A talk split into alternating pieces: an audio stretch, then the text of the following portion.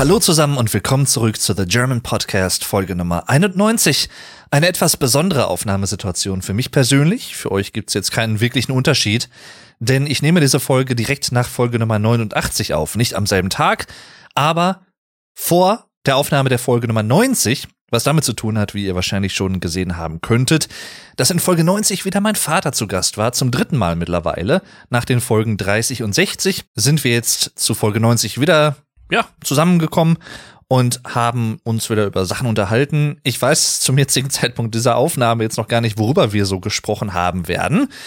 Habt ihr im Zweifel aber schon gehört? Wenn nicht, ne, kleine Empfehlung an euch, Folge Nummer 90, die vorherige Folge, ein neues weiteres Gespräch mit meinem Dad.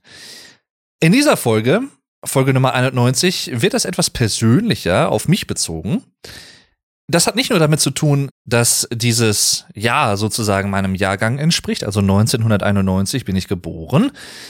Aber es ist ein guter Anlass, um das hier mal zu machen, was ich auch schon länger mal im Hinterkopf hatte für eine Podcast-Folge und was ich persönlich sehr interessant finde. Und zwar eine Art Persönlichkeitstest. Das würde ich gerne mit euch zusammen mal machen. Ihr könnt auch selber teilnehmen, wenn ihr möchtet. Ihr findet einen Link dazu in den Show Notes dieser Folge. Wie immer nicht gesponsert oder so. Ihr kennt das Prozedere. Ich sag's nur der Transparenz halber dazu. Bevor wir anfangen, vielleicht noch ein, zwei Worte dazu. Ich habe diesen Test schon, ich glaube, zweimal gemacht. Einmal vor fünf, sechs, sieben Jahren gefühlt. Und einmal vor wenigen Wochen, also es ist noch nicht so lange her.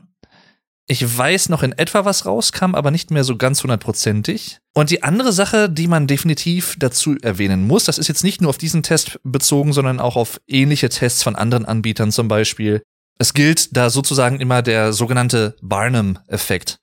Was letztendlich bedeutet, ihr kennt das vielleicht auch von Horoskopen, dass man manchmal allgemeingültige Aussagen sehr auf sich selbst bezieht, von wegen, ja, das stimmt, was da steht, das ist natürlich richtig, das trifft auch auf mich zu, was relativ einfach ist als Korrelation für einen selbst, weil es halt allgemeingültige Aussagen sind, Aussagen, die auf verschiedene Leute irgendwo mal mehr, mal weniger zutreffen können. Das soll man immer im Hinterkopf haben. Und außerdem ist es sicherlich so, dessen sollte man sich auch gewahr sein. Es ist auf eine gewisse Art und Weise eine Art Seelenstriptease. Nicht jetzt im extremen Sinne, das jetzt nicht, aber durchaus schon eine etwas direktere und bewusstere Auseinandersetzung mit der eigenen Persönlichkeit, wie man sich selber reflektiert, wie man sich selbst einschätzt, was ja teilweise vielleicht auch abweicht von der Einschätzung von Familienmitgliedern, von engen Freunden, Personen, die einen wirklich gut kennen Mag sein, da kann man aber nichts gegen machen, weil ne, man, man sagt ja immer, man kennt sich selbst am besten. Ich persönlich glaube, das ist immer nur ein Teil der Wahrheit oder es ist immer nur die eine Seite des Mondes, die eine Seite der Medaille. Die andere Seite ist halt auch immer die, die Fremdeinschätzung von außen, die durchaus auch nicht unwichtig ist. An dieser Stelle übrigens noch ein kleiner Einschub, den ich jetzt Wochen nach dieser Aufnahme aufnehme. Folge Nummer 90 ist mittlerweile erschienen. Aber worum es mir nochmal ging und was auch zu diesem Thema passt und auch zu den Worten, die ich jetzt zuletzt gesagt habe, auch etwas, wo man sagen könnte, ja klar, wenn man so mal drüber nachdenkt, ist das total offensichtlich und eigentlich sollte das ja jeder irgendwie verinnerlicht haben, beziehungsweise schon mal darüber nachgedacht haben. Ich glaube aber ehrlich gesagt, dass das bei sehr, sehr vielen Leuten oder bei der größten Mehrheit vielleicht sogar gefühlt nicht so der Fall ist. Und zwar Wer bin ich und wenn ja, wie viele? Getreu dem Buchtitel von Richard David Precht, übrigens ein sehr, sehr empfehlenswertes Buch. Man selber hat ein Bild von sich selbst und andere Personen haben ein Bild von dir. Allerdings ist es ja so, dass jeder ein anderes Bild von dir hat. Das heißt, im Umkehrschluss, und das klingt jetzt vielleicht ein bisschen verstörend für manche Leute, das muss ich gleich vorab sagen, es gibt niemanden auf der Welt, der dich zu 100 Prozent kennt. Nicht mal du selbst weil Teil deiner eigenen, also deiner Selbstwahrnehmung auch natürlich die Einflüsse und Worte und Emotionen von außen sind, die an dich herangetragen werden, die aber von so vielen verschiedenen Personen in verschiedener Art und Weise an dich herangetragen werden, weil jede dieser Personen ein anderes Bild von dir hat. Deine Mutter hat ein anderes Bild von dir als dein bester Freund oder deine beste Freundin. Dein Bruder hat ein anderes Bild von dir als dein Onkel oder irgendein Bekannter, der dich nur flüchtig kennt. Und dein Arbeitgeber, deine Arbeitgeberin hat erst recht nochmal ein anderes Bild von dir als dein Vater oder wie auch immer. Was ich damit sagen will, ist, es gibt die einzig wahre Wahrheit, was das hier angeht, sowieso nicht. Man ist im Zweifel sehr viele, sehr, sehr, sehr viele. Aber da wir das alle sind, ist das nichts, worüber man sich schämen muss oder was jetzt besonders negativ sein muss oder wie auch immer. Das ist ganz normal. Das geht auch gar nicht anders. Davon mal abgesehen, dass man in verschiedenen Kontexten natürlich auch verschieden agiert. Also eine verschiedene Rolle, verschiedene Facetten der eigenen Persönlichkeit darstellt. Wenn ich Videos aufnehme oder einen Podcast aufnehme, spreche ich anders als mit meinen Eltern oder mit meinen Freunden oder wie auch immer. Das heißt, auch da der Kontext ist natürlich immer wichtig. Es gibt so viele verschiedene Faktoren. Trotzdem finde ich sowas immer sehr interessant, denn wenn gleich das nie hundertprozentig alles abdecken kann und hundertprozentig akkurat sein kann, kann es doch hier und da sicherlich ein paar Anhaltspunkte liefern, wo man sagen kann, zumindest die Grundrichtung und einige Facetten vielleicht zusätzlich passen ganz gut. Jedenfalls um welchen Test geht es dabei? Ihr seht es wahrscheinlich auch schon im Titel, falls ich es mit reingenommen haben sollte. Den 16 Personalities Persönlichkeitstest. MBTI, MBTI, auch so genannt, weil er auch als Meyer-Briggs Persönlichkeitstest bekannt ist. Dazu muss man auch sagen, dieser Test ist wie viele andere Persönlichkeitstests nicht unumstritten. Es gibt einige Kritikansätze, unter anderem, dass dieser Test schon einige Jahrzehnte in seiner gleichen Form besteht und nicht groß nochmal angepasst wurde oder verändert wurde, weil man vielleicht mittlerweile neue psychologische oder kognitive Forschungen mit einbezogen hätte. Also das ist da nicht mit drin in diesem Sinne. Trotzdem finde ich sehr interessant. Man sollte das Ganze nicht für hundertprozentig bare Münze nehmen, gezwungenermaßen. Wie gesagt, ich weiß noch in etwa, was rauskommt und ich bin mal gespannt, was ich dazu denke oder wie ich es einschätzen würde, ob das auf mich persönlich aktuell zutrifft. Auch das ist nochmal so ein Aspekt. Ich glaube, wenn man diesen Test mit 15 Jahren macht oder im Alter von 15 Jahren und dann nochmal im Alter von 55 Jahren, können da durchaus natürlich verschiedene Aspekte bei herumkommen. Die Persönlichkeit hat sich in dieser Zeit vielleicht etwas geändert oder man hat andere Prioritäten. Wie auch immer. Jedenfalls es sind einige Fragen. Auf der Seite, auf der ich jetzt hier bin, die ihr auch unten in der Beschreibung findet, steht, du solltest weniger als zwölf Minuten dafür brauchen. Das werde ich auf jeden Fall reißen, denn ich werde wahrscheinlich zu ein oder anderen Fragestellung, zu den ein oder anderen Fragen hier und da auch nochmal kurz etwas erzählen. Das heißt, es wird definitiv länger als zwölf Minuten dauern. Die zweite von drei Voraussetzung, um damit zu machen, ist, beantworte die Fragen ehrlich, auch wenn dir die Antworten nicht gefallen. Also auch da, ne, man sollte sich da wirklich drauf einlassen, wenn man das wirklich machen möchte. Und das dritte ist, versuche keine neutralen Antworten zu hinterlassen, um das Ergebnis natürlich genauer zu haben, beziehungsweise ein bisschen exakter vielleicht auch in der Auswertung hinterher dann zu haben. Ich kann mich dran erinnern, wenn mich jetzt nicht alles täuscht, dass ich bei ein, zwei Fragestellungen auch mal eine neutrale Antwort gegeben habe. Ich versuche das wahrscheinlich jetzt zum ersten Mal wirklich nicht zu tun. Ob mir das immer so leicht fällt, ich weiß es nicht. Ich würde sagen, wir legen auch sofort los. Ich werde natürlich auch hinterher auf die Auswertung eingehen, das ein bisschen vorlesen, was da so steht. Und natürlich, ich weiß nicht, ob ich es vorhin schon mal angesprochen habe, aber ihr könnt natürlich auch selber gerne mitmachen. Nicht nur ihr als Zuhörer des Podcasts, übrigens liebe Grüße an alle Leute da draußen, die aus verschiedenen Regionen der Welt zuhören, aus Deutschland, aus deutschsprachigen Ländern, aber auch aus anderen Teilen der Welt, aus den USA zum Beispiel, aus dem UK, aus Kanada, aus Indien natürlich auch. Alles Orte, die ich irgendwann gerne mal bereisen möchte, wo ich noch nie war. Vielen lieben Dank dafür, dass ihr Interesse an meinem Podcast habt. Wir beginnen also ich erkläre es vielleicht noch mal kurz für Leute, die diesen Test jetzt nicht selber vor Augen haben. Es ist immer eine These und dann muss man anklicken, ob das zutrifft oder eher nicht zutrifft auf sich selbst. Bei der ersten Frage zum Beispiel wird gefragt, oder es wird die, die, die These in den Raum, die Beschreibung in den Raum gestellt, es fällt ihnen schwer, sich anderen Menschen vorzustellen. Und da kann ich jetzt auswählen, das stimmt, stimmt meistens, stimmt seltener, neutral, stimmt eher nicht, stimmt meistens nicht und stimmt überhaupt nicht. Also es gibt im Prinzip sieben Antwortstufen, die man auswählen kann, was das Ganze nicht unbedingt immer einfacher macht, weil auch da ne, die Tendenz zur Mitte ja häufig auch gegeben ist. Genauso wie übrigens auch nicht nur jetzt im Sinne von einem Persönlichkeitstest, sondern auch im Sinne der Marktwirtschaft. Ne? Als E-Commerce-Kaufmann auch damals gelernt, die Tendenz zur Mitte, also du hast ein, ein teures Produkt und ein günstiges Produkt und ein mittelteures Produkt und durch geschickte Platzierung im Kaufregal oder auch im Online-Shop bringst du die Leute dazu, dass sie halt das mittlere Produkt wählen zum Beispiel, ja, oder dass sie eine Tendenz haben, psychologisch zum mittleren Produkt zu greifen. Jedenfalls, wir beginnen mit dem Test. Es fällt Ihnen schwer, sich anderen Menschen vorzustellen. Nein, ehrlich gesagt fällt mir das nicht schwer. Ich kann ja über mich sprechen und ich weiß auch, was meine Stärken und meine Schwächen sind. Ich habe dazu übrigens auch schon mal eine Podcast-Folge gemacht. Stärken und Schwächen. Kennen und sich selbst auch erkennen, sich selbst so ein bisschen zu reflektieren, was meiner Meinung nach nicht nur vorteilhaft ist, im Sinne von Bewerbungsgesprächen oder in der Berufswelt, wie auch immer, sondern auch allgemein sinnvoll ist, denn dadurch kann man sich selber besser einschätzen und selber vielleicht auch an sich arbeiten oder sich selber irgendwie verändern wollen. Denn nur wenn du weißt, was du gut kannst und was du weniger gut kannst, kannst du das ja überhaupt einschätzen. Deswegen, da würde ich sagen, das stimmt nicht, also ganz rechts. Frage Nummer zwei.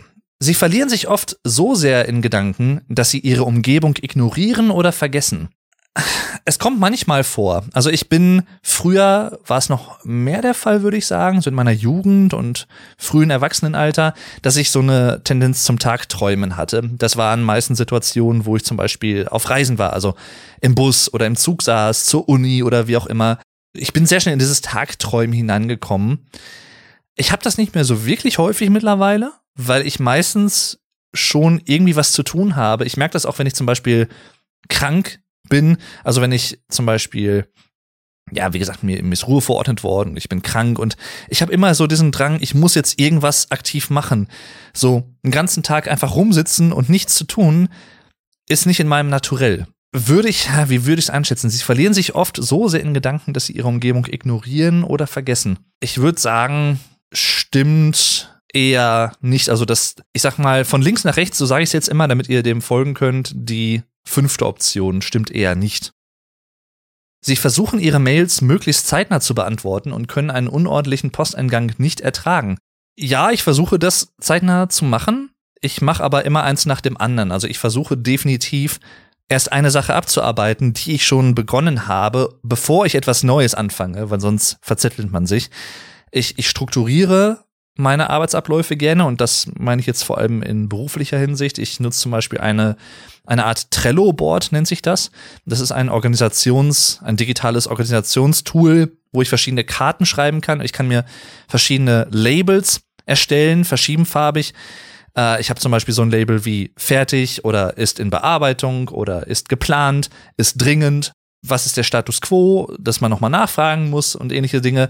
Und so organisiere ich mich persönlich arbeitsmäßig und behalte halt auch immer den Überblick, was sicherlich oder für mich persönlich zumindest sehr, sehr praktisch ist, weil ich so halt auch nicht so wirklich in die Gefahr laufe, vielleicht mal etwas zu vergessen. Vorausgesetzt, man schreibt sich natürlich sofort auf und das klappt eigentlich auch immer. Die Mails, wie gesagt, ich versuche sie möglichst zeitnah zu beantworten, definitiv, und können einen unordentlichen Posteingang nicht ertragen. Ich habe schon lieber Ordnung als Unordnung, aber ich habe auch nichts gegen geordnetes Chaos im Allgemeinen. Deswegen stimmt schon eher, würde ich sagen, als dass es nicht stimmt. Also ich sag mal im, im, im Großen und Ganzen, ich würde Option Nummer zwei nehmen, also das zweite von links, stimmt meistens sozusagen. Es fällt ihnen leicht, entspannt und fokussiert zu bleiben, selbst wenn sie unter ein wenig Druck stehen. In den meisten Fällen ja. Es gibt auch Situationen, wo ich mich manchmal ein bisschen erst rausreißen lasse. Aber ich würde schon behaupten, ich glaube, das kommt daher, dass ich persönlich in den letzten Jahren, vor allem in den letzten fünf, sechs, sieben, acht Jahren, immer pragmatischer geworden bin von meinem Denkansatz und meinem Handeln. Nicht nur beruflich, auch privat, aber also ich sag mal jetzt ein bisschen heruntergebrochen, so nach dem Motto, ja, das muss jetzt halt gemacht werden. Und da bringt es jetzt auch nichts, drei Stunden drumrum zu denken und drauf rumzudenken, mache ich das jetzt oder mache ich das später? Oder wie kann ich das angehen? Hm, und traue ich mich oder so? ich möchte es ja dann irgendwann auch fertig haben, weil sonst, da kommt ja immer neue, es kommt ja immer neue Arbeit zum Beispiel dazu und sonst wird es irgendwann auch ein bisschen viel. Deswegen gehe ich mittlerweile sehr pragmatisch an diese Sachen heran und sag mir einfach, du musst es jetzt halt machen. So, ganz einfach. Selbst wenn es gerade irgendwie sehr dringend ist und ich war gerade an einer anderen Sache dran, dann mache ich das. So. Und dann gibt's für mich auch keine persönliche interne Diskussion sozusagen mit meinem Gewissen oder was auch immer oder wie man es auch immer nennen möchte, dass ich es vielleicht dann doch prokrastiniere, also etwas aufschiebe oder so, sondern ich versuche durchaus fokussiert und entspannt zu bleiben. Ich habe das, glaube ich, in der letzten oder vorletzten Folge erwähnt, dass ich persönlich vom, von der Art her, vom Charakter her eigentlich immer sehr ruhig bin und sehr gelassen, sehr entspannt. Aber es gibt natürlich auch Situationen, wo ich manchmal dann halt auch, ja, erstmal so ein bisschen im ersten Moment zumindest denke, ach, wie mache ich das jetzt oder so. Ich finde mich dann aber, würde ich schon behaupten, relativ schnell irgendwie zurecht und sag mir, das ist die oberste Priorität und dann muss das andere halt warten, ganz einfach. So, auch wenn das vielleicht nicht allen Leuten gefällt in dem Moment, die auch irgendwas von mir möchten oder was auch immer, aber dann ist es so. Damit muss ich leben, damit müssen die anderen Leute aber auch leben in dem Moment. So, also von daher, es fällt mir schon verhältnismäßig leicht mittlerweile. Auch das wäre früher vielleicht anders gewesen. Deswegen würde ich auch da die zweite Option sagen, stimmt meistens. Normalerweise beginnen sie keine Gespräche. Das würde ich auch da gibt es einen interessanten Unterschied zwischen dem Dave, dem Jan von vor 15, 20 Jahren, also in, in, zu meinen Jugendzeiten, so alt bin ich schon, ja, und heute. Spätestens seit der Oberstufe würde ich sagen, also so 2009, 2010 rum, hat sich das ziemlich geändert. Und durch das Studium danach, in den 2010er Jahren, definitiv auch nochmal. Vor allem aber auch seitdem ich auf YouTube und im Internet aktiv bin erst in einem kleineren Rahmen mit Dave Duran TV, mit meinem Let's Play-Kanal, wo ich mich das erste Mal in Anführungszeichen in die Öffentlichkeit begeben habe. Dann mit meinem Musikreview-Kanal, den ich dann 2013 ins Leben gerufen habe und 2015 dann den Definitely-Kanal, damals noch Vlog Dave genannt. Das hat mir enorm geholfen und dann auch später nochmal in der Berufsschule vor zwei, drei, vier Jahren. Da habe ich es halt auch stark gemerkt, auch im Vergleich zu anderen Schülern und das meine ich jetzt nicht im Sinne von, ich will jetzt angeben oder ich will mich jetzt hervorheben. Ich schilder es einfach nur so, wie es war. Ich habe, muss man dazu sagen, natürlich auch ein paar Jahre Vorsprung gehabt als viele, die ich in meiner Klasse hatte, die erst Anfang 20 waren und ich war halt schon Ende 20 oder so, weil ich halt nochmal beruflich umgesattelt habe. Was übrigens keine Schande ist heutzutage, möchte ich mal dazu sagen. Also manche Leute haben ja vielleicht immer noch so ein Stigma von wegen, ja, und jetzt in meinem Alter nochmal was Neues probieren oder so. Ich kann das verstehen, dass man das denkt, aber ich glaube heutzutage ist das eine ganz andere Situation als noch vor 30 Jahren, wo das vielleicht auch noch eher gesellschaftlich geächtet war oder vielleicht auch seltener, wesentlich seltener der Fall war. Aber heutzutage, mein Gott, es gibt so viele Quereinsteiger in so vielen verschiedenen Branchen. Wir haben sowieso Fachkräftemangel, also, ne, damit muss mir keiner kommen. Zurück zur Ausgangsfrage oder zum Ausgangsstatement, zur Ausgangsthese. Normalerweise beginnen sie keine Gespräche. Doch, mittlerweile beginne ich aktiv Gespräche. Ich suche auch das Gespräch aktiv. Also auch zum Beispiel bei uns auf der Arbeit oder auch im, im Bekannten- und Freundeskreis. Wenn ich auf einer Party bin zum Beispiel, ich lerne jemanden Neues kennen, dann kann es sehr, sehr gut vorkommen und es ist relativ wahrscheinlich, dass ich derjenige bin, der das Gespräch auch beginnt. Und das mache ich auch gerne, weil ich einfach neugierig bin und ich gerne neue Leute kennenlerne und mehr über die herausfinden will, über deren Werdegang oder ne, wie die so ticken.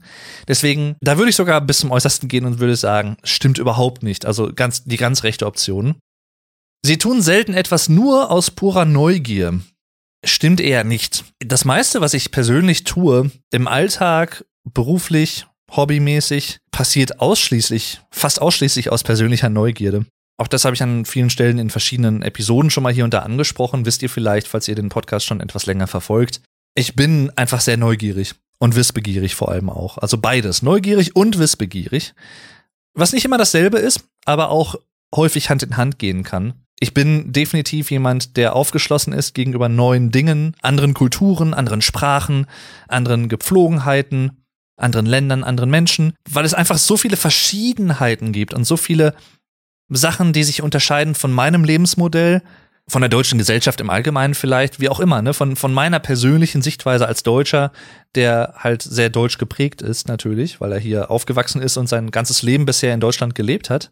Davon abgesehen, im Allgemeinen ja, ich probiere halt immer mal gern. Ich, ich kann mich dran erinnern, ich habe als Kind zum Beispiel, es gab diese, kennt ihr vielleicht auch noch oder die Älteren werden es kennen, um diesen Ausdruck auch mal zu benutzen, so Chemiebaukästen, wo man so Kristalle züchten konnte und solche Sachen oder irgendwelche im Ypsef zum Beispiel damals, es war so ein Magazin für Kinder und Jugendliche mit verschiedenen interessanten Artikeln über Wissenschaft oder ähnliche Dinge im Leben. Und dann halt immer mal so ein Goodie dabei. Zum Beispiel die sogenannten Urzeitkrebse, die man züchten konnte. Sowas habe ich auch immer super genossen. Also auch generell die Tierwelt super interessant. Also ich würde sagen, ich tue nicht ausschließlich etwas aus Neugierde, sondern manchmal tue ich es auch einfach, weil ich schon etwas kenne und es einfach sehr mag. Aus Leidenschaft letztendlich. Aber ich tue sehr häufig etwas aus Neugierde. Sie tun selten etwas aus purer Neugier. Meist stimmt eher nicht, sagen wir es mal so. Also die fünfte Option von links gesehen. Und damit zum Song der Episode, zum Song des Tages. Vielleicht nehme ich auch sogar zwei, wenn ich das hier auf zwei Folgen aufteilen sollte, wovon ich jetzt gerade mal ausgehe, weil es ist doch ein bisschen länger geworden. Ja, äh, ich hätte es mir denken können, aber wie es manchmal halt so ist. Jedenfalls ein Song, der mir sofort in den Sinn kam, der mehr oder weniger auch zu dieser Thematik passt, ne, so ein bisschen sich selbst einschätzen und wie man sich selbst so im, im Leben verhält und was das Leben auch mit einem macht.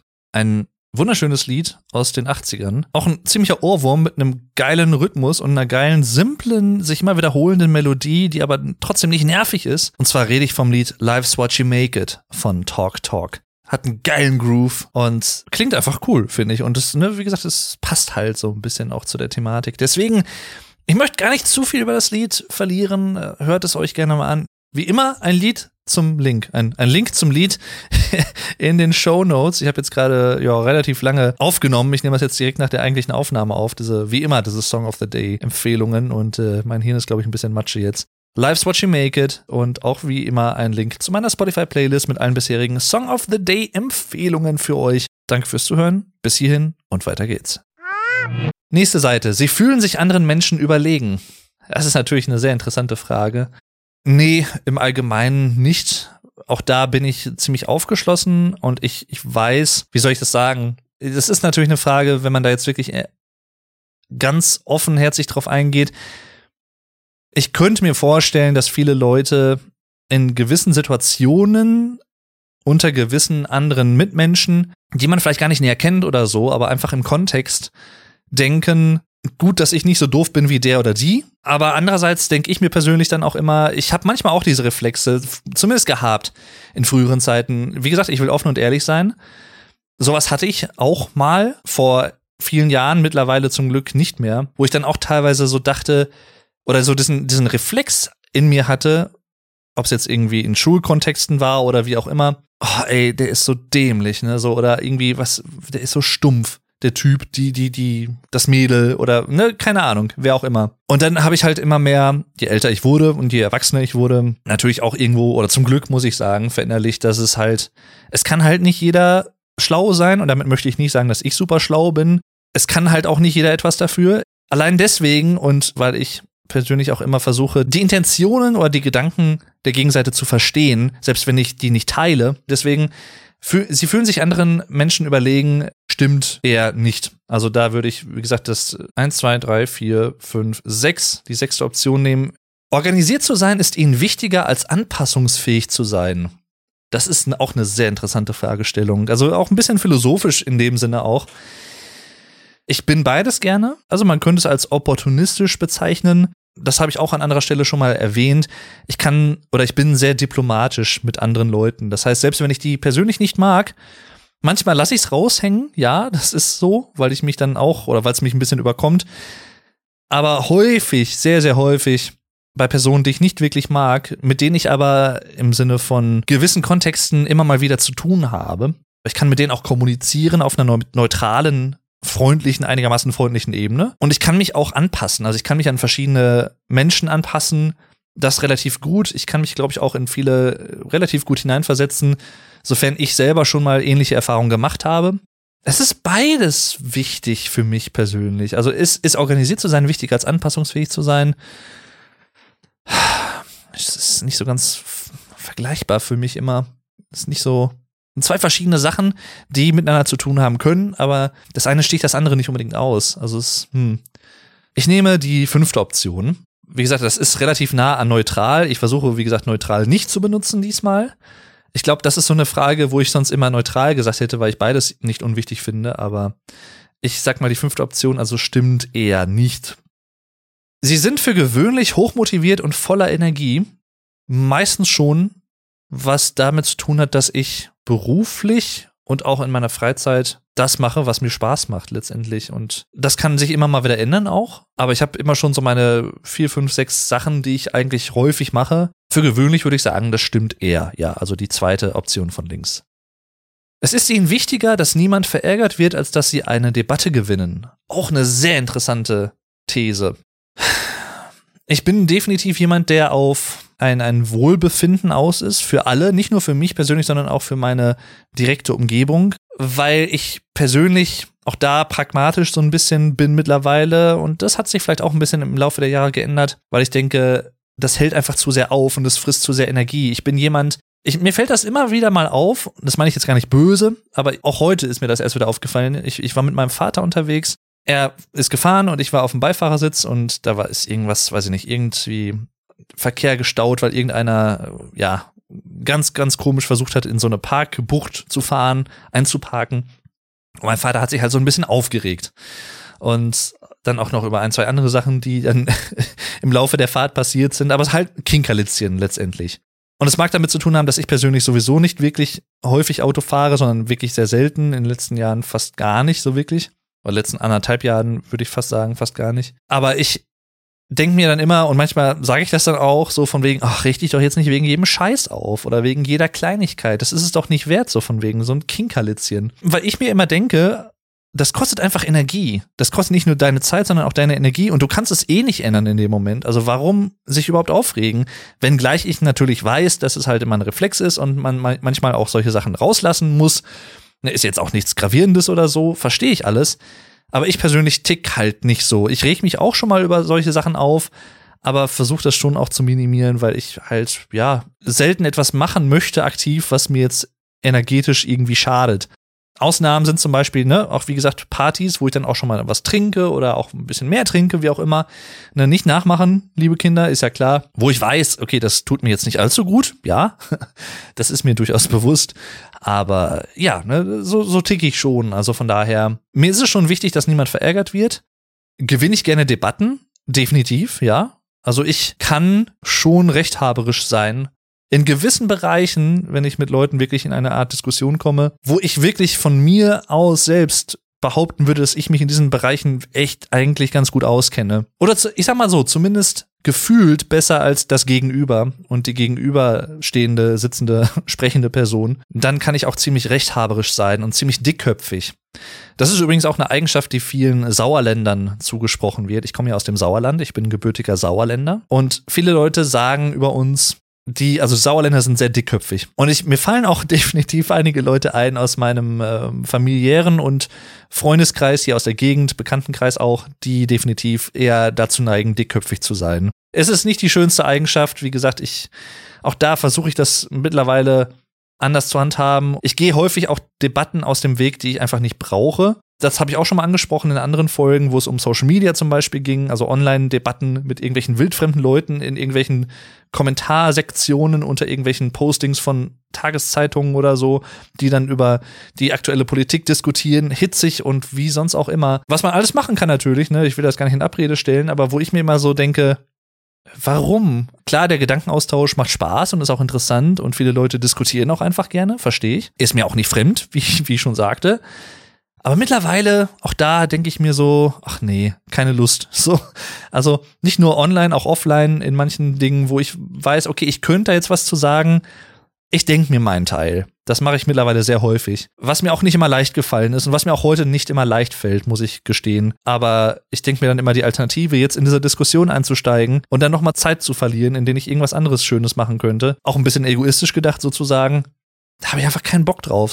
Ich würde eher sagen, es stimmt eher, ja. Mittlerweile ist es mir eher wichtig, wichtiger, dass niemand verärgert wird, als dass ich eine Debatte gewinne. Also ich würde sagen, die dritte Option passt ganz gut von links. Stimmt eher. Sie haben oft das Gefühl, dass sie sich gegenüber anderen rechtfertigen müssen. Ich habe das schon häufiger, wenn ich ehrlich bin. ich glaube, nicht unbedingt immer gerechtfertigt im Sinne von, dass es wirklich eine Situation ist, wo ich mich rechtfertigen sollte oder wo ich das muss. Es gibt natürlich Situationen, wo man das hier und da muss oder sollte. Auch da wieder ne, im beruflichen Kontext oder auch privat. Es gibt verschiedene Situationen. Ihr kennt vielleicht sowas. Ich habe das häufig, wenn ich irgendwas sage und mein, mein Gesprächspartner hat es vielleicht nicht ganz aufgefasst oder wie auch immer, oder ich habe mich un oder missverständlich ausgedrückt oder ich habe irgendwas vergessen zu erwähnen, was aber relativ relevant ist in diesem Kontext, dann versuche ich mich natürlich zu rechtfertigen und zu sagen, okay, oder ich versuche es nochmal aufzuklären. Rechtfertigen ist da vielleicht nicht ganz hundertprozentig passend, aber es gibt aber auch Situationen, das muss ich auch sagen, in denen ich etwas mache, wohl wissend, was ich tue und auch glaubend, dass das, was ich tue, definitiv die beste Option in diesem Fall ist, im Vergleich zu anderen Optionen. Eine andere Person denkt aber, das, was ich da getan habe, ist eher nicht so sinnvoll gewesen.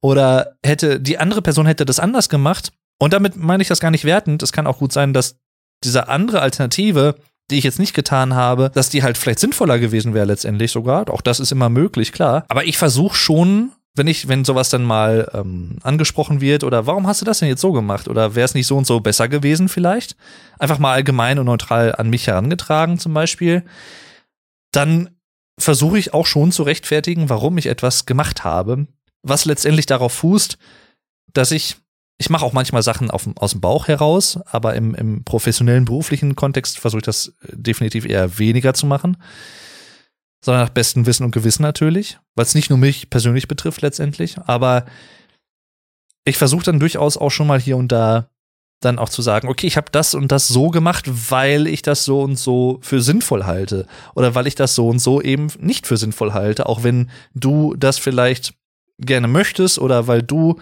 jetzt irgendeinen schnellen Lösungsweg haben möchtest, der am besten kostengünstig ist und wenig Zeit beansprucht, was aber so halt einfach nicht existiert. So, und dann, dann schrecke ich auch nicht davor zurück, dann auch zu sagen, oder den, den, ich sag mal, den Leuten so ein bisschen den Kopf zu waschen, im Sinne von, das, so wie du es haben möchtest, kann es nicht funktionieren. So, du denkst, das ist so einfach zu machen und das ist in mal eben zu machen oder das ist so schnell zu machen, so günstig, äh, wie auch immer. So ist es nun mal nicht. Und dann bringt es auch nichts, diesen, diesen Leuten diesen Glauben zu lassen oder ihnen nicht diese Flausen auszutreiben, als jemand, der sich halt, würde ich dann schon auch sagen, vermeintlich besser in dieser Angelegenheit auskennt. Jeder hat ja irgendwo auch eine Art Expertise, vielleicht nicht unbedingt, aber auch Expertenwissen oder wie auch immer, eine, ein, ein gewisses Interessen und Persönlichkeitsfeld, wo man sich selber halt aufgrund von Erfahrung, aufgrund von Qualifikationen oder auch beidem im besten Fall wirklich auskennt. So, ne? Und man lernt natürlich auch immer dazu, auch klar, ne? es ändern sich auch Sachen, aber ich habe schon manchmal, wie gesagt, ich, ich fühle so manchmal diese Notwendigkeit, als müsste ich mich rechtfertigen. Vielleicht muss ich das nicht immer. Vielleicht mache ich es auch manchmal einfach zu häufig. Aber ich kann schon und auch da, ne, wie gesagt, so ein bisschen selbstbestimmt und selbstbewusst definitiv und dickköpfig hier und da. Ich kann auch schon manchmal sehr direkt und sehr bewusst argumentieren, warum ich etwas tue und dann auch das letztendlich versuchen, damit auch Recht zu bekommen. Ne? Das ist ja letztendlich das, was ich damit verfolge dann oder was man damit, damit verfolgt im Allgemeinen, dass man Recht bekommen möchte für seine Taten und seine Gedanken, Pläne, was auch immer. Also ich würde sagen, die zweite Option stimmt eher ja. Ihre Umgebung daheim und am Arbeitsplatz ist ziemlich ordentlich. Für gewöhnlich schon. Ich habe aktuell bei mir auf dem Schreibtisch auf der Arbeit hat sich wieder einiges an Papierkram angesammelt, den ich unbedingt noch schreddern muss demnächst, weil sonst werde ich irgendwann kirre. Das alleine schon ein Indiz dafür, dass ich es eher aufgeräumt habe. Also ich Früher auch da, ne, so zu Jugendzeiten, sag ich mal, frühes Erwachsenen-Dasein, war ich eher noch so, ach ja, das ne, ist halt ein bisschen chaotisch und jetzt liegen zig Sachen auf dem Schreibtisch rum, die räume ich irgendwann mal weg. Ich weiß ja, wo das liegt, also das meine ich mit geordnetes Chaos. Für Außenstehende sieht es sehr chaotisch aus und die denken vielleicht, ach, der weiß doch eh nicht, wo das und das ist. Aber bei vielen Sachen, nicht bei allen, aber bei vielen Sachen weiß ich dann trotzdem, wo das und das liegt, wenn es gerade gesucht wird. Deswegen geordnetes Chaos. Aber ich versuche das schon eigentlich mittlerweile relativ slick zu halten, sag ich mal. Auch hier zu Hause. Ich habe auch hier ein paar Sachen rumliegen, die ich noch einheften muss und oder abheften möchte. Irgendwelche Dokumente, die ich mal sortiert habe und so oder irgendwelche anderen Sachen. Ja, ne, muss ich halt noch wegräumen. Und das ist dann aber eher so eine Sache von Faulheit teilweise oder von, ach ja, ich habe jetzt gerade Bock auf irgendwas anderes, ich mach das mal später. oder ich, ich Klassiker, ne, ah, ich mach das morgen. Und wenn dann morgen ist, dann ist dann finde ich immer wieder irgendeinen anderen Grund, warum ich es nicht mache. Prokrastination im klassischen Sinne, etwas aufschieben. Und deswegen würde ich schon durchaus sagen, das stimmt schon eher, ja. Also auch hier die zweite Option von links. Weiter. 20 Prozent, juhu. Es macht ihnen nichts aus, im Mittelpunkt der Aufmerksamkeit zu stehen. Ich habe überhaupt kein Problem damit, im Mittelpunkt zu stehen. Also ich suche es auch teilweise so ein bisschen, im privaten Umfeld gar nicht mal wirklich, ehrlich gesagt. Ich bin auch jemand, der auch einfach gerne mal zuhört und etwas passiv dabei sitzt und dann irgendwann vielleicht mal was dazu sagt. Aber andererseits, wie gesagt, ich, ich starte auch manche Konversationen und unterhalte mich auch sehr gerne, auch aktiv und mische mich auch ein. Aber manchmal sitze ich auch einfach dabei und denke mir, ich höre mir das jetzt einfach mal an, was ihr so zu sagen habt. Ich, ich höre auch gerne einfach zu. Ich bin auch gerne mal passiv. Andererseits bin ich aber auch häufig gerne jemand, der das, was er macht, YouTube ist ein gutes Beispiel, auch dieser Podcast, der das halt auch nach außen trägt und der das anderen Leuten anbietet. Das ist immer sowieso meine Gedanken oder meine Haltung dabei. Sowohl was YouTube angeht, als auch dieser Podcast. Alles ist ein Angebot. Ich zwinge niemanden, dieses Angebot anzunehmen, aber die Leute, die es annehmen möchten, da freue ich mich drüber. Das ist, letztendlich ist Aufmerksamkeit die Währung der modernen Welt. Klar ist Geld wichtig und ne, auch immer noch, ich sag mal, im, im, im klassischen Sinne die Währung, die wir auf der ganzen Welt haben letztendlich oder auch Tauschgüter in anderen Kulturen bis heute, aber hauptsächlich Geld. Aber eigentlich ist auch Aufmerksamkeit in einer aufmerksamkeitsgetriebenen Gesellschaft, in einer schnelllebigen Gesellschaft, in einer Gesellschaft, in der viele Menschen durch technische Errungenschaften wie Social Media, wie das Internet im Allgemeinen einfach Möglichkeiten haben, die sie vor 50 Jahren überhaupt nicht hatten, selber ihre Gedanken einer breiten Öffentlichkeit mitzuteilen, zumindest vermeintlich, oder auch ihrer Bubble oder wie auch immer, mit nur zwei, drei Klicks und wenig Aufwand im Verhältnis. In so einer Welt ist Aufmerksamkeit auch eine Währung. Jeder, der auf YouTube aktiv ist, der auf Twitch streamt oder wo auch immer, der Musik macht, Künstler im Allgemeinen, Kreative, kreativ Schaffende, Schauspieler zum Beispiel oder Maler, aber auch Podcaster, YouTuber, alle, die sich irgendwo im, im öffentlichen Leben kreativ tingeln und nicht nur für sich Privatkunst machen, sondern die auch wirklich aktiv nach außen tragen, sehnen sich irgendwo nach Aufmerksamkeit. Natürlich. Es gibt Ausnahmen. Also mir, mir, mir fallen auch ein, zwei Musiker ein. Scott Walker zum Beispiel, der in den 60er Jahren mit den Walker Brothers sehr erfolgreich war und dann in den 70er, vor allem aber auch ab den 80er Jahren nur noch einmal pro Jahrzehnt ein Album gemacht hat, ein Soloalbum, sehr abstrakt wurde, sehr abgefahren wurde, sehr avantgardistisch und der für den Rest des Jahrzehnts nirgendwo zu sehen und zu hören war in den Medien, der sich einfach komplett abgekapselt hat. Oder Mark Hollis, der ehemalige Sänger von Talk Talk, der mittlerweile leider auch verstorben ist, der sich auch nach vielen Jahren erfolgreichem Musikbusiness komplett aus der Öffentlichkeit zurückgezogen hat, weil er da einfach keine Lust mehr drauf hatte. Er wollte das nicht mehr, dieses Leben. Oder auch Ian Anderson von Jethro Tull zum Beispiel.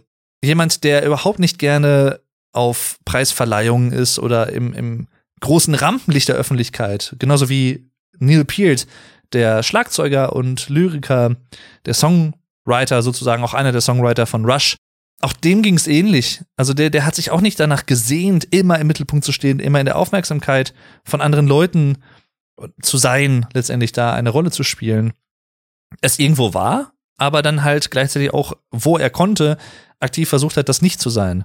Also es gibt solche Fälle, aber im Allgemeinen ist es sicherlich so, dass solchen Leuten definitiv nichts ausmacht, im Mittelpunkt zu stehen und auch die Aufmerksamkeit auf sich zu ziehen aktiv. Und mir macht es halt auch nichts aus. Wie gesagt, ich mache es auch gerne hier und da. Ich quatsche gerne, sonst würde ich diesen Podcast nicht machen. Ich helfe anderen Leuten gerne und unterhalte Leute auch gerne und bin einfach selber gerne kreativ. Ich mag diesen ganzen Schaffen Schaffungsprozess von Videos zum Beispiel. Gibt ja auch viele YouTuber, die das eher nicht so mögen, wie ich es manchmal hier und da so höre. Also dieses Videoschneiden zum Beispiel oder auch das Aufnehmen selber. Ich habe da kein Problem mit. Also ich, mir macht das auch Spaß. Ist auch Beschäftigung irgendwo, die, weil ich dann halt sehe, wie aus verschiedenen Teilen hinter etwas Großes Ganzes entsteht. ein fertiges Video. Ich muss es nicht immer, aber im Großen und Ganzen habe ich da auch kein Problem mit und suche es auch manchmal aktiv. Deswegen die sechste Option, also das vorletzte von rechts. Sie halten sich eher für praktisch veranlagt als kreativ. Da kann ich relativ schnell darauf antworten. Ich bin definitiv eher kreativ veranlagt als praktisch. Also ich bin kein geborener Handwerker. Das ist eher mein Bruder tatsächlich, der da wesentlich erfahrener ist und so. Interessanterweise mein Opa, der Vater meiner Mutter, der hat sehr, sehr viel auch gebastelt. Der hatte auch unten der, im Keller immer so eine Art Werkbank mit verschiedenen Schrauben und der hat auch viel mit Holz gemacht. Mein Onkel ist Forstwirt, auch der macht teilweise so Holzfiguren und solche Sachen. Mein Uropa väterlicherseits war auch Künstler, Bildhauer unter anderem, sehr kreativer Mensch auch. Also der hat es im Prinzip beides miteinander verbunden sozusagen. Er war praktisch und kreativ veranlagt. Auch das muss kein Widerspruch sein, aber ich bin eher kreativ als praktisch veranlagt in dem Sinne. Also stimmt definitiv nicht, also ganz rechts. Andere schaffen es selten, sie zu verärgern. Es passiert hin und wieder mal, Gleichzeitig würde ich sagen, ich kann, ich bin durchaus schon relativ resilient gegen solche Dinge, aber es gibt auch Situationen, wo ich auch mich verärgern lasse, wo ich mich auch hinterher selber ärgere, dass ich mich habe ärgern lassen. Also wie gesagt, ne, das, das kommt wieder zu dieser Autogeschichte zurück, diesem Autobeispiel, was ich eben meinte mit meinem Vater, der sich über Kinkerlitzchen teilweise ärgert, wie auch viele andere Menschen natürlich. Ich würde schon eher sagen, dass es stimmt. Also andere schaffen es selten, eher selten, mich zu verärgern. Manchmal schaffen sie es, weil sie aus meiner Sicht dann einfach enorm dämlich sind, rücksichtslos und egoistisch argumentieren, wenn sie aber in einer Teamstruktur sind. Nicht nur Arbeitsumfeld, sondern ne, da ist es ja häufig auch so, dass man halt nicht nur für sich alleine arbeitet, sondern letztendlich im Rahmen eines Teams, weil verschiedene Arbeitsprozesse miteinander direkt zusammenhängen und so weiter und so fort. Und sowas ärgert mich dann, wenn es andere in Mitleidenschaft zieht. Vor allem auch, wenn es mich in Mitleidenschaft zieht, was es teilweise auch gibt, wo ich so denke, ey, was ist das schon wieder für ein Scheiß? Um jetzt mal, da muss ich auch wirklich ein bisschen vulgärer sein, aber so ist es manchmal. Wo ich mir so denke, ey, was soll das jetzt? Also, weißt du, wenn der oder die, was er oder sie macht, nur für sich alleine machen würde und alle anderen würden da nicht mit dranhängen oder so, da ist mir sowas von scheißegal, ob die sich selber Probleme aufhalsen. Das ist mir wurscht letztendlich. muss ich einfach so sagen. Aber wenn andere Leute damit dranhängen, das muss nicht ich selbst sein, aber auch wenn ich selbst es bin, ärgert mich das. So, und dann lasse ich das auch teilweise raushängen. Manchmal schlucke ich es auch, aber klappt nicht immer. Manchmal muss ich es dann auch mal rauslassen. Aber wie gesagt, ich bin eher relativ ruhig. In vielen Fällen denke ich mir meinen Teil dazu. Also ich bin dann eher innerlich verärgert, aber nicht äußerlich unbedingt und kann das dann relativ gut auch einstecken oder so ein bisschen an mir abprallen lassen. Also ich würde sagen, das stimmt eher nicht. Ich würde sagen, die vorletzte Option. Ihre Reisepläne sind normalerweise gut durchdacht. Das ist jetzt auch interessant. Ich bin halt noch nicht so wirklich viel gereist in meinem Leben. Auch das ist so eine Sache, die ich gerne noch machen möchte. Ich würde mal behaupten, wenn ich jetzt wirklich so einen mehrtägigen Städtetrip planen würde oder so, ich würde definitiv vorher schon ein paar Sachen planen, die ich ganz gerne machen möchte. Also wenn ich jetzt irgendwie, ich sag mal, nach Los Angeles zum Beispiel reisen würde und ich weiß, ich habe zwei Wochen Zeit, dann würde ich im Vorfeld definitiv mir Sachen raussuchen, die es dort in der Gegend gibt, die man mal gesehen haben sollte. Oder Restaurants oder irgendwelche ne, Sehenswürdigkeiten, Points of Interest. Also ich würde mich definitiv informieren und ich würde auch definitiv Sachen aufschreiben. Ob ich jetzt Tag für Tag exakt planen würde, das mache ich dann und dann um die und die Uhrzeit, in der und der Sekunde, vielleicht nicht unbedingt. Ich glaube, das ist eher was, was ich dann spontan plane, weil ich halt für mich persönlich, also ich kann den Vorteil auch davon sehen, wenn man das so durchtaktet, aber ich persönlich würde, glaube ich, so ein Mittelding als angenehm empfinden, dass ich mir Gedanken mache, was möchte ich im Allgemeinen gerne machen, was finde ich im Allgemeinen interessant, das schreibe ich mir auf. Und dann gucke ich spontan, wie es vielleicht am besten gerade zeitlich passt. So von wegen, oh, ich habe jetzt irgendwie einen Abend frei, dann gehe ich doch in das, in das Restaurant, was ich mir vorher halt rausgesucht habe. Oder heute gehe ich jetzt mal ins Museum oder ich gehe heute an den Strand oder was auch immer, ne? Und dann so ein bisschen so, eine, so, so ein Ge Gefühl von Spontanität drin behalten und ein bisschen von Freiheit drin behalten. Ich bin ein sehr freiheitsliebender Mensch. Was nicht unbedingt heißt, dass ich ein FDP-Wähler bin. Aber egal. Jedenfalls, äh, ich bin schon relativ freiheitsliebend und möchte mich da nicht zu sehr einschränken. Deswegen ich nehme mal die dritte Option. Äh, also, ne, das dritte von links stimmt verhältnismäßig, aber nicht immer in allen Belangen. Es fällt ihnen oft schwer, die Gefühle von anderen nachzuempfinden. Nein, das stimmt nicht. Also ich würde schon behaupten, auch das habe ich eben schon mal kurz angerissen, dass ich das in vielen Fällen, glaube ich, einigermaßen gut kann, wenn es denn Gefühle sind, die ich vielleicht selber auch schon mal erlebt habe oder zumindest, wenn es Dinge sind, Aspekte sind, Situationen sind, die ich nicht vielleicht selber erlebt habe, aber die Menschen in meinem näheren Umfeld schon mal erlebt haben, wodurch ich halt ein gewisses Erfahrungswissen als außenstehende Person damit habe. Es gibt aber auch Situationen, auch da werde ich jetzt keine Details nennen, aber auch von, von Leuten, die ich kenne, die in einer schwierigen Lage zum Beispiel sind.